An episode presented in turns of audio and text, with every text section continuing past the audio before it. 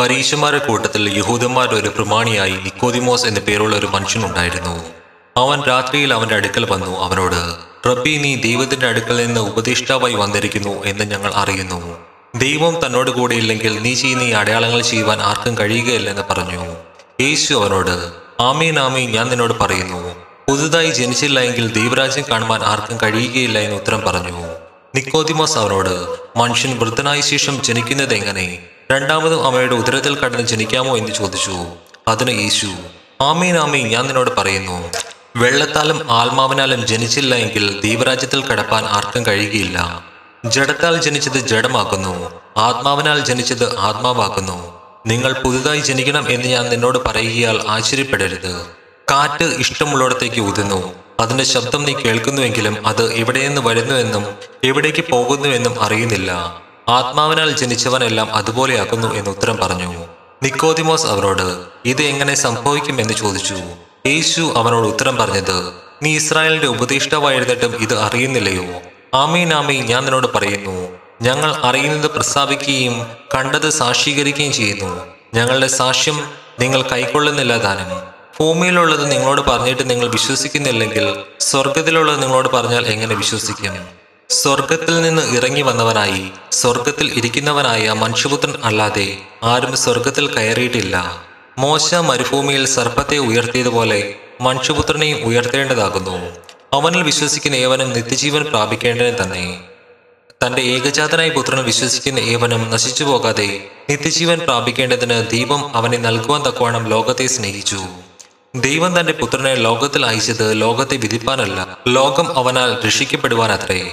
അവനിൽ വിശ്വസിക്കുന്നവന് ന്യായവിധിയില്ല. വിശ്വസിക്കാത്തവന് ദൈവത്തിന്റെ ഏകജാതനായി പുത്രന്റെ നാമത്തിൽ വിശ്വസിക്കായകയാൽ ന്യായവിധി വന്നു കഴിഞ്ഞു. ന്യായവിധി എന്നതോ വെളിച്ചം ലോകത്തിൽ വന്നിട്ടും മനുഷ്യരുടെ പ്രവൃത്തി ദോഷമുള്ളതാകിയാൽ അവർ വെളിച്ചത്തെക്കാൾ ഇരുളിനെ സ്നേഹിച്ചത് തന്നെ. തിന്മ പ്രവർത്തിക്കുന്നവൻ എല്ലാം വെളിച്ചത്തെ പകയ്ക്കുന്നു തന്റെ പ്രവൃത്തിക്ക് ആക്ഷേപം വരാതിരിക്കാൻ വെളിച്ചത്തിലേക്ക് വരുന്നതുമില്ല. സത്യം പ്രവർത്തിക്കുന്നവനോ തന്റെ പ്രവൃത്തി ദൈവത്തിൽ ചെയ്തിരിക്കിയാൽ അത് വെളിപ്പെടേണ്ടതിന് വെളിച്ചത്തിലേക്ക് വരുന്നു. അതിനുശേഷം യേശു ശിഷ്യന്മാരുമായി യഹൂദദേശത്തേക്ക് വന്നു. അവരോടുകൂടെ സ്നാനം കഴിപ്പിച്ചുകൊണ്ടിരുന്നു. യോഹനാനും ശലോമോനും അരികത്തും ഐനോനിൽ സ്നാനം കഴിപ്പിച്ചുകൊണ്ടിരുന്നു. അവിടെ വളരെ വെള്ളമുണ്ടായിരുന്നു. ആളുകൾ വന്ന് സ്നാനമേറ്റു. അന്ന് യോഹന്നാനെ തടവിൽ ആക്കിയിരുന്നില്ല. യോഹന്നാന്റെ ശിഷ്യന്മാരിൽ ചിലർ ഒരു യഹൂദനുമായി ശുദ്ധീകരണത്തെക്കുറിച്ചൊരു വാദമുണ്ടായി.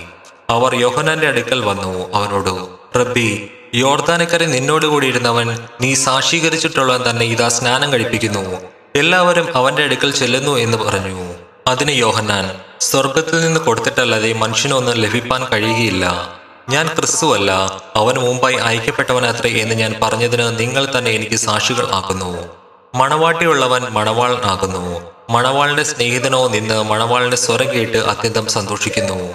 ഈ എന്റെ സന്തോഷം പൂർത്തിയായിരിക്കുന്നു. അവൻ വളരണം ഞാനോ കുറയണം എന്ന് ഉത്തരം പറഞ്ഞു. മേലിൽ നിന്ന് വരുന്നവൻ എല്ലാവർക്കും മീതിയുള്ളവൻ. ഭൂമിയിൽ നിന്നുള്ളവൻ ഭൗമികനാകുന്നു. ഭൗമികമായിട്ട് സംസാരിക്കുന്നു. സ്വർഗത്തിൽ നിന്ന് വരുന്നവൻ എല്ലാവർക്കും മീതിയുള്ളവനായി താൻ കാണുകയും കേൾക്കുകയും ചെയ്തത് സാക്ഷീകരിക്കുന്നു. അവന്റെ സാക്ഷ്യം ആരും കൈക്കൊള്ളുന്നില്ല.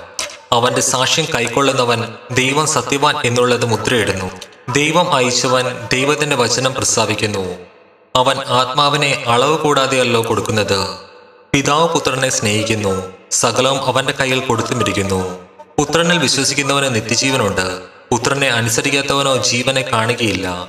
ദൈവക്രോധം അവന്റെ മേൽ വസിക്കുന്നതേ ഉള്ളൂ.